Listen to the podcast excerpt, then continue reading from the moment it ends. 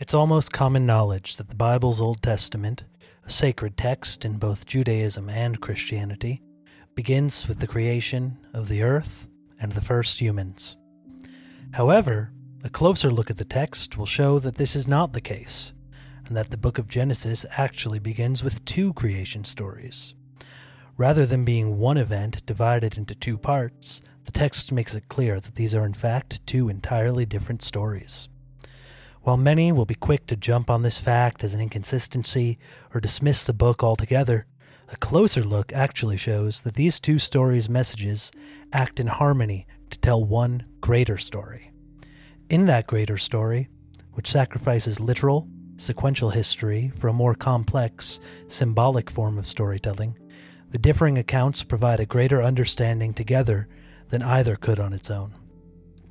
Therefore, focusing on symbolic meaning, Genesis communicates multiple spiritual truths about one event. The story's message that humanity is the high point of creation, yet is still intimately a part of it, guides us in how we ought to interact with the world. The seemingly conflicted stories offer humanity a deep purpose in stewardship and a responsible life on earth. A symbolic reading greatly increases the harmonious meaning of the two stories' messages. My name is Sean. Welcome to Mythos and Logos.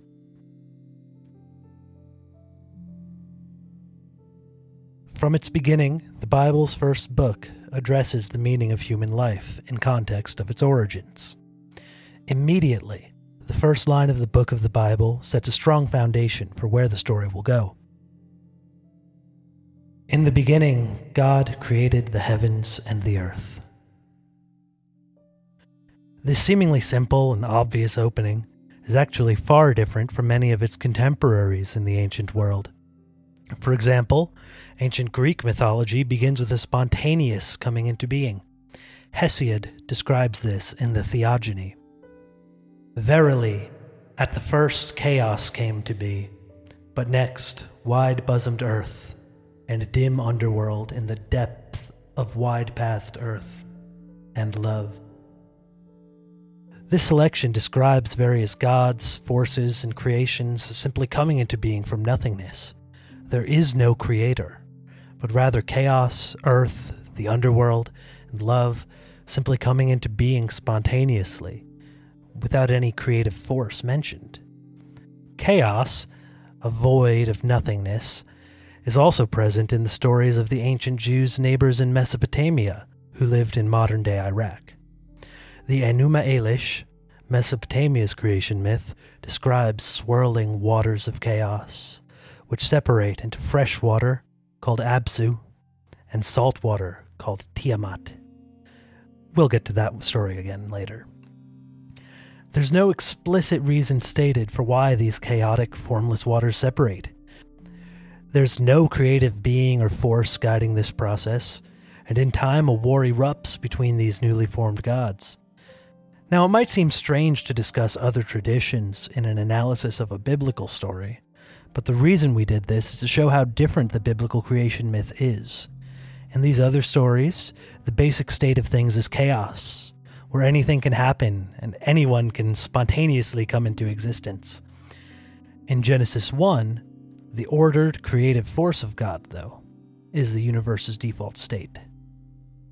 Where other stories show chaos as the exception to order, in the opening of Genesis, order and structure is the norm, with chaos not being introduced until later.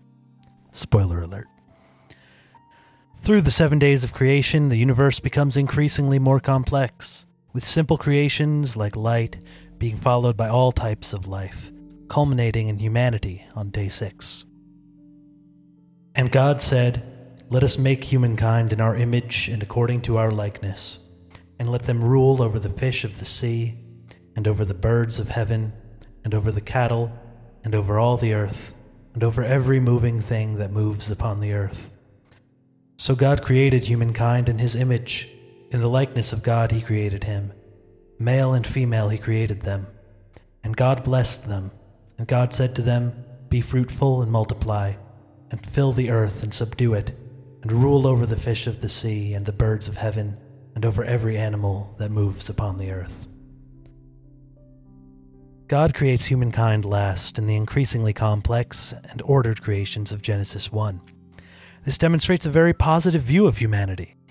God gives humanity the mandate to take up his role in the new creation, ruling over it and even making new creation by fruitful multiplication. Being made in the image and likeness of God provides an especially powerful message on the sacredness of all human life and the responsibility that comes from it. Overall, the mythological message of Genesis 1 is that the universe naturally exists to be ordered, rational, and predictable, and that we can live a life of meaning by caring for creation and creating more of it. As we will soon see, this does not mean ruling like a tyrant or abusing the earth, but rather having a meaningful life that embraces the divinity within us by a responsible and caring stewardship. Surprisingly, the story immediately following the Genesis 1 creation myth contrasts it in many ways. This is important not only in providing another meaningful story, but in providing a powerful insight into how one should read and understand the overall text of the Bible. When Genesis 2 describes the creation of man, it discusses how, "When Yahweh God formed the man of dust from the ground, and he blew into his nostrils the breath of life, and the man became a living creature." Here, man is created from dust, as part of the earth, given spirit in the breath of life. As a supplement to the story in Genesis 1, this tells that humanity is still very much a part of this creation, and tied to the earth we came from. This seemingly basic statement is actually a very meaningful one. Genesis does not portray man as a purely spiritual being trapped in an earthly body, as Plato suspected, or as an otherworldly being living in this world marked by suffering and decay, as in many Eastern traditions. Rather, the perfect and ordered creation is both spiritual and physical. Humans, living with bodies and spirits in a world not yet marked by suffering, can truly take an optimistic view of the universe and their place in it. So far, the messages of Genesis 1 and Genesis 2 appear perfectly compatible, suggesting that a well-ordered life of creativity, bringing forth more life and caring for it, is the key to human happiness. The next lines of the text, though, appear to go against the idea of reading both chapters together. Later in the chapter, God seeks to create a helper for the man, so he first creates all the world's animals, followed finally by the woman created from the man's own flesh. In the mind of someone who hasn't heard this story before, something should immediately jump out and surprise the reader. It appears to be a direct contradiction to the previous story in Genesis 1. The first chapter tells that man was the final peak of creation, but the second has man created before any other animal life. In any book published today, a timeline error like this would be corrected by the second draft. But the biblical creation story has kept these two accounts for thousands of years. As we'll see throughout this series, stories don't have thousands of years of staying power without a reason, without containing some sort of meaningful insight that keeps them being passed down through generations. A closer look, with a less cynical view, leads one to the conclusion that both of these stories were left unchanged for a specific reason.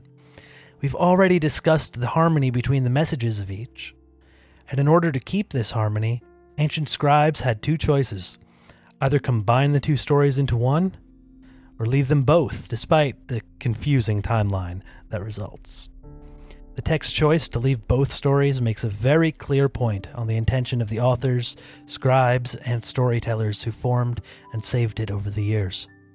The intention that, from its very beginning, the book of Genesis is not to be taken as a literal history, but rather as a means for communicating the foundational spiritual concepts which the Bible is based on.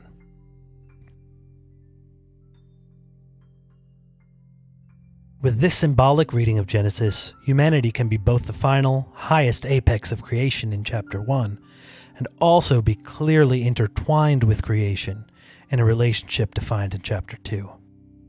This is symbolized in the garden for which humanity is tasked to care.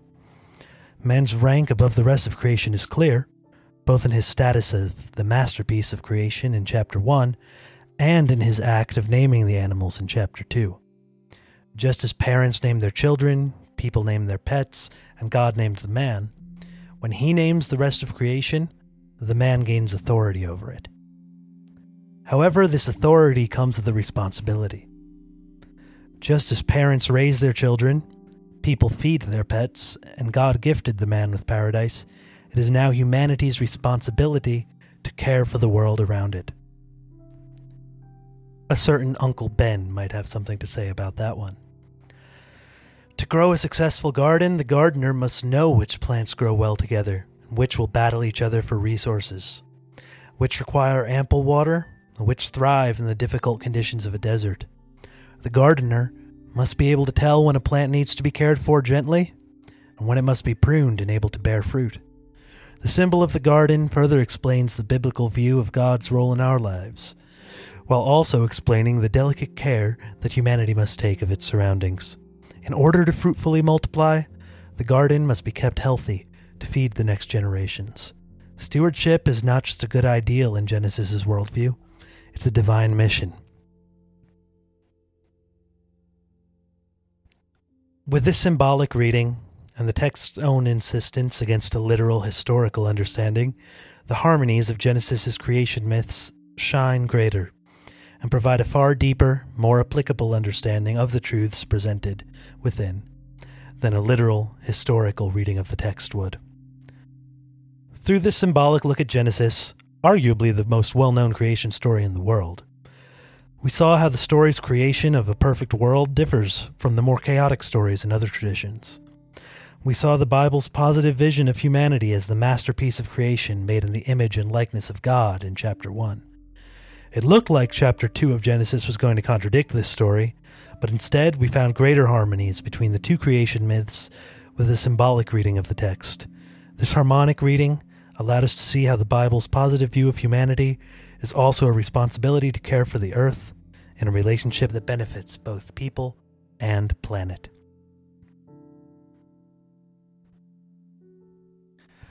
Thank you for joining us in a symbolic reading of the book of Genesis. My name is Sean. This is Mythos and Logos. I encourage you to support this channel through a like, subscribe, comment, especially if it's a nice one, although realize that if it is going to be an angry comment, you're only helping our engagement. There is more information available in the description, and now that this is out, our second episode is underway, which will be covering the Native American traditions of spirit animals and humans' relationships with the animal world. I'm looking forward to seeing you then. Bye.